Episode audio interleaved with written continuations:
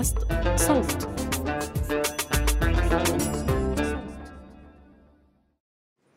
ميانمار 22 شباط فبراير 2021 المظاهرات مستمرة في شوارع البلد ومدنها الكبرى ضد الانقلاب العسكري الأخير.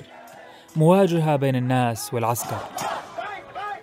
إلى جانب مئات اللافتات اللي بتهاجم الجيش وبتطالب باستعادة النظام الديمقراطي بيرفع مجموعة من المتظاهرين والمتظاهرات لافتة جديدة من نوعها.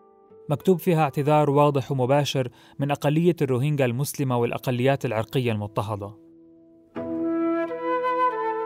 وكأنه اعتذار على السكوت على جرائم ارتكبها جيش ميانمار بحق الروهينجا على مدار سنين. الجيش نفسه المنتشر اليوم في الشوارع لإسكات بقية الميانماريين المتمسكين بالحرية. لافتة بيشوف فيها الروهينجا وعي جديد عند بقية أبناء شعبهم حول الوحدة والعدالة والتضامن بعد عقود من الإقصاء العرقي والعنصرية. أمل بميانمار جديدة تتسع للجميع هذا بودكاست المستجد. أنا محمود الخواجة. في حلقة اليوم بنروح على جمهورية اتحاد ميانمار أو بورما سابقا. هالدولة المتنوعة عرقيا الواقعة جنوب آسيا اللي تصدرت عناوين الأخبار في كتير أحداث آخر كم سنة. بدءا بقتل وتهجير الروهينجا المسلمين وانتهاء بانقلاب جيشها المعروف بالتمادو على النظام المنتخب ديمقراطيا. We have to work together with them and build a new society that في هاي الحلقة تحدثنا مع ناي سان لوين. الناشط الروهينجي المقيم في ألمانيا وأحد مؤسسي تحالف الروهينجا الأحرار في المنفى. The situation has changed. The people they are now realizing uh, Rohingya. ناي بيشوف بالانتفاضة الحاصلة اليوم ضد الجيش بداية لنهاية العنصرية والتعصب الديني والعرقي المتجذر في ميانمار من فترة طويلة واللي عززته المؤسسة العسكرية. Where do Rohingya people سألناه أسئلة حول موقف الروهينجا والأقليات المضطهدة من الانقلاب العسكري من الحكومة الديمقراطية المنقلب عليها ومن الانتفاضة اللي بتشهدها البلد.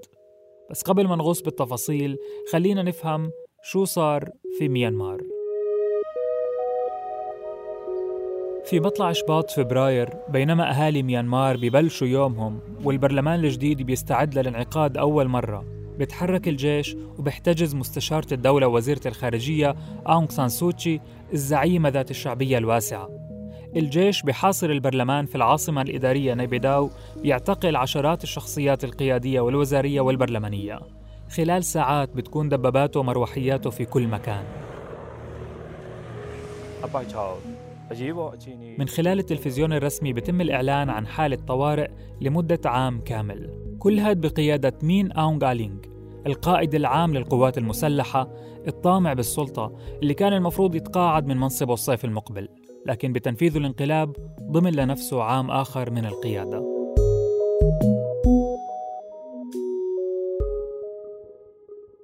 الخطوة مفاجئة بس مش صادمة كثير لأنه نفوذ الجيش كبير وقبضته قوية رغم مرور سنوات على تأسيس أول سلطة مدنية. من سنة 1962 لسنة 2011 عاشت ميانمار في ظل دكتاتورية عسكرية عززت الانقسامات العرقية والدينية عزلت البلد عن العالم وقمعت النشاط السياسي المدني. في سنة 2008 صاغ العسكر دستور جديد على أساس يمهد الطريق لسلطة مدنية. ويمتص مطالب الميانماريين بالعيش في نظام ديمقراطي وكمان يضمن التواصل مع المجتمع الدولي. الدستور منح الجيش صلاحيات استثنائية. أعطاه وزارات الدفاع والحدود والداخلية حصرا مع 25 مقعد في البرلمان كحصة مضمونة راح تمكنه لاحقا من الاعتراض على أي تعديل دستوري.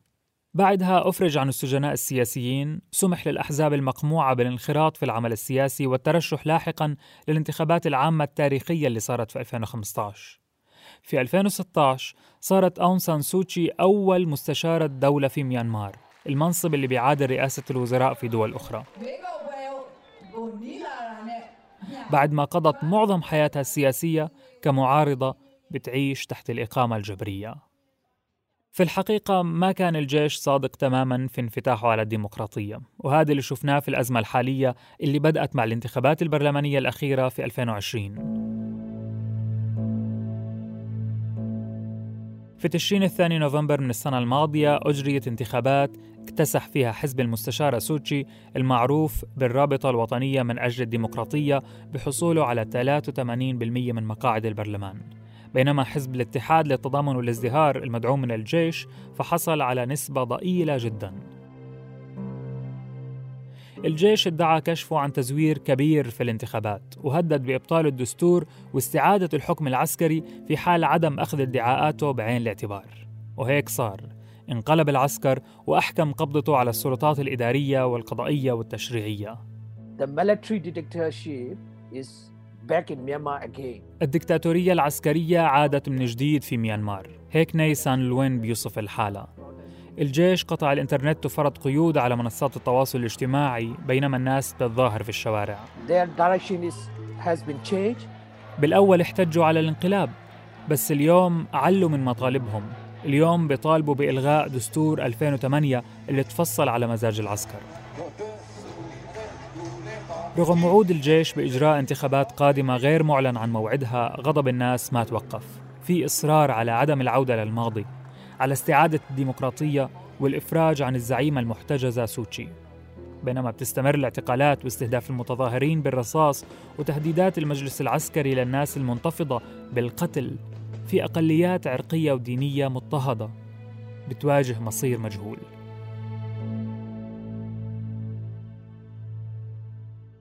بمجرد وقوع الانقلاب عبرت جهات دولية عن تخوفها من تدهور أوضاع مئات الآلاف من الروهينجا المسلمين اللي تعرضوا قبل سنوات لواحدة من أشرس عمليات الإبادة والتهجير.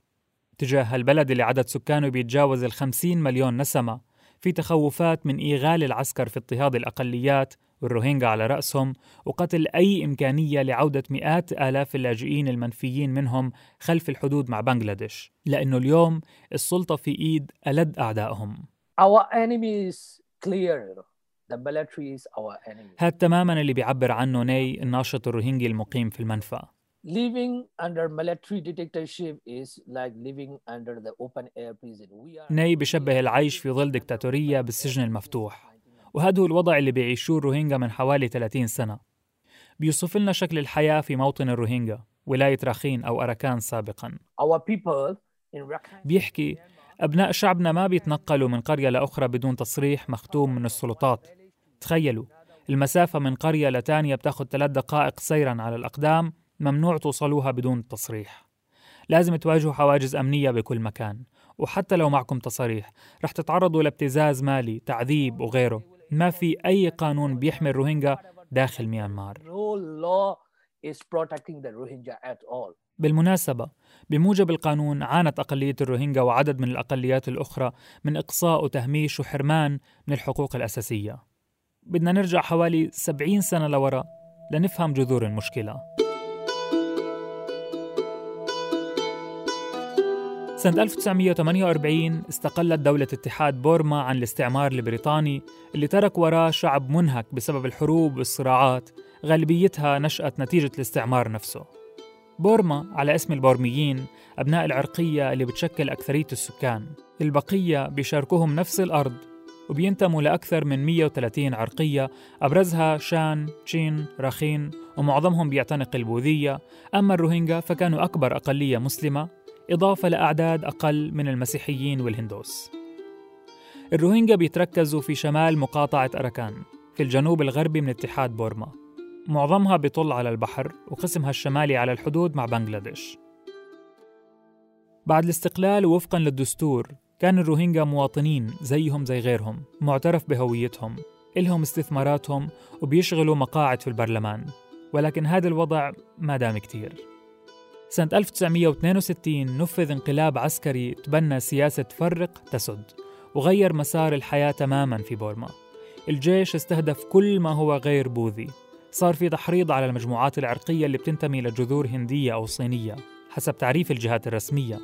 وسائل الإعلام وصفت الروهينجا بالغرباء وبدأت تروج للدعاية اللي بتنكر هويتهم وبتسميهم بنغال نسبة لبنغلاديش. صار في ادعاء تاريخي بأنهم جلبوا مع الاحتلال البريطاني. كله في سبيل تجريدهم من حقهم بالعيش والمواطنة في أراكان وبقية أنحاء بورما. سنة ال 74 مقاطعة أراكان صارت ولاية راخين نسبة لعرقية الراخين البوذية اللي بتعيش في المقاطعة نفسها. So in 1974, ناي بيحكي لنا إنه الجيش سنتها نفذ عمليات عسكرية في المنطقة لسحب البطاقات الثبوتية من الروهينجا. صادروها ومن بعدها صار الروهينجا بدون جنسية. بعدها بسنوات قليلة وعلى إثر العمليات العسكرية نزح عشرات الآلاف من الروهينجا لبنغلاديش. سنة 82 أعلن رسميا عن تصنيفهم كمهاجرين غير شرعيين. بموجب القانون منحت الجنسية فقط للمجموعات العرقية اللي أثبتت وجودها في بورما قبل أول تدخل إنجليزي سنة 1823 الروهينجا بيأكدوا وجودهم في موطنهم قبل هذا التاريخ بكتير لكنهم رغم هيك صاروا أكبر أقلية محرومة من الجنسية في العالم.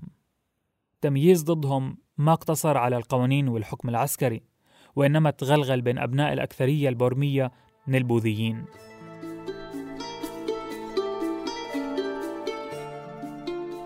هيك صاروا الروهينجا أقلية مضطهدة. نسبة الفقر بينهم عالية جدا رغم أنهم بيعيشوا في واحدة من أغنى المقاطعات. مهم نحكي هون أنه ولاية رخين بالتحديد تحمل أهمية استراتيجية فريدة وثروة طبيعية كبيرة حرم منها سكانها. رخين كانت ملتقى طرق بين العالم المسلم والعالم البوذي بين دول جنوب آسيا وجنوب شرقها. I was born in Rakhine State. نيسان الوين ولد في رخين بأواخر السبعينات.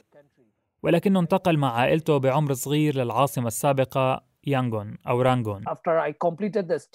بعد ما أنهى دراسته بسبب التمييز ضد المسلمين والعنصرية المتصاعدة يوم بعد يوم قرر إنه الخيار الأفضل هو السفر للعمل برا البلد. لأنه غير هيك رح يضل عايش في توتر ويتعرض لمضايقات. في كلمة تحقيرية عنصرية بيطلقوها على الروهينجا في ميانمار كالار. كان يسمعها باستمرار. كان عمره 23 سنة لما ترك بورما اللي صار اسمها ميانمار. بدأ ناي نشاطه الحقوقي في منفاه الطوعي واليوم بيتلقى تهديدات ورسائل كراهية بشكل مستمر على منصات التواصل. I really miss. بعد 20 سنة من الغربة ورغم رغبته وحنينه للعودة بيأكد إنه مش رح يرجع للزيارة إلا لتتغير الأوضاع ويتم قبول الروهينجا. في سنة 2012 اندلعت أعمال عنف بين بوذيين ومسلمين في ولاية رخين بقيادة مجموعة من الرهبان المتطرفين. راح فيها قتلى ودمرت مئات المنازل اللي بتعود بغالبيتها للروهينجا.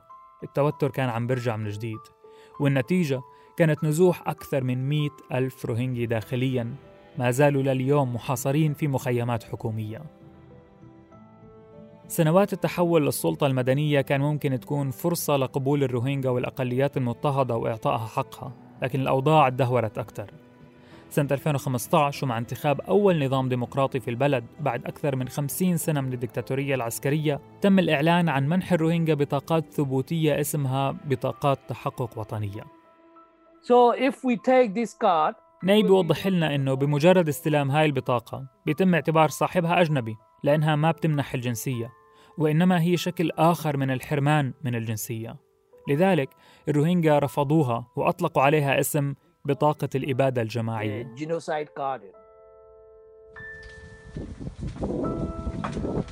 تانية ظهرت في 2016 ارتكبت فيها القوات الحكومية أوسع وأشرس حملة تطهير عرقي ضد المسلمين الروهينجا.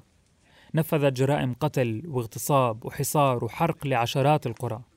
بهاي الأثناء وفي مدينة مونغاداو في ولاية راخين تأسس جيش أركان لإنقاذ الروهينجا. بعد سلسلة من المواجهات بين القوات الحكومية ومجموعات عرقية مسلحة أخرى بعيدا عن راخين والروهينجا. جيش أركان لخص مطالبه بإعطاء الروهينجا والأقليات الأخرى حقوقهم على رأسها الجنسية. الإفراج عن النازحين المحتجزين من سنة 2012 ووقف كل أشكال التمييز العرقي. لكن عمليات جيش ميانمار استمرت حتى سنة 2018 في كارثة إنسانية هجرت حوالي 750 ألف روهينجي عن أراضيهم باتجاه بنغلاديش. اليوم مهددين باحتمالية العودة القسرية لرخين حيث الجيش والقتل والقمع. كل هاد في ظل صمت وإنكار من الزعيمة الديمقراطية أون سان سوتشي المحتجزة اليوم واللي تعرضت سابقا للقمع من الجيش نفسه. In the five year, she lost all her image. حسب ما بيحكي لنا ناي في آخر خمس سنوات خسرت سوتشي صورتها بدفاعها عن الجيش في محكمة العدل الدولية. لما أنكرت وقوع إبادة جماعية بحق الروهينجا. اليوم بعد عودة الجيش في الانقلاب الأخير واندلاع الانتفاضة ضده بيعول ناي على وعي البرميين بأنه الجيش ما كان على صواب لما نفذ عملياته في راخين ضد الروهينجا. They are realizing the same military. اليوم الشعب بيدرك أنه الجيش نفسه عم بيقمعه. They use the same soldier from the المؤسسة العسكرية استخدمت الفرقة نفسها اللي قتلت الروهينجا وهجرتهم لقمع المتظاهرين وقتلهم من بداية شباط فبراير. But there are some Rohingya living in Rangoon. بعض الناشطين الروهينجا المقيمين في المدن المركزية بيشاركوا في التظاهرات. One Rohingya youth in Rangoon. أحدهم حمل لافتة وكتب عليها رسالة موجهة للبورميين بما معناه ما بدنا إياكم تعانوا زينا ناي بيحكي إنه هاي رسائل قوية جدا. بيخبرنا إنه على تواصل مع ناشطين من المجتمع المدني في داخل ميانمار. بيحكي لنا إنه اليوم المطلوب هو بناء مجتمع جديد بيتسع لكل الأقليات العرقية. بناء ديمقراطية حقيقية بتحترم حقوق الإنسان تضمن العدل والمساواة للجميع. العنصرية متجذرة حسب تعبيره. تغيير مش حيكون سهل وبده وقت. لكن الأمل في الجيل الأصغر والأوعى اللي مش كتير بيهتم للانتماءات الدينية والعرقية وإنما بيؤمن بالانتماء للإنسانية.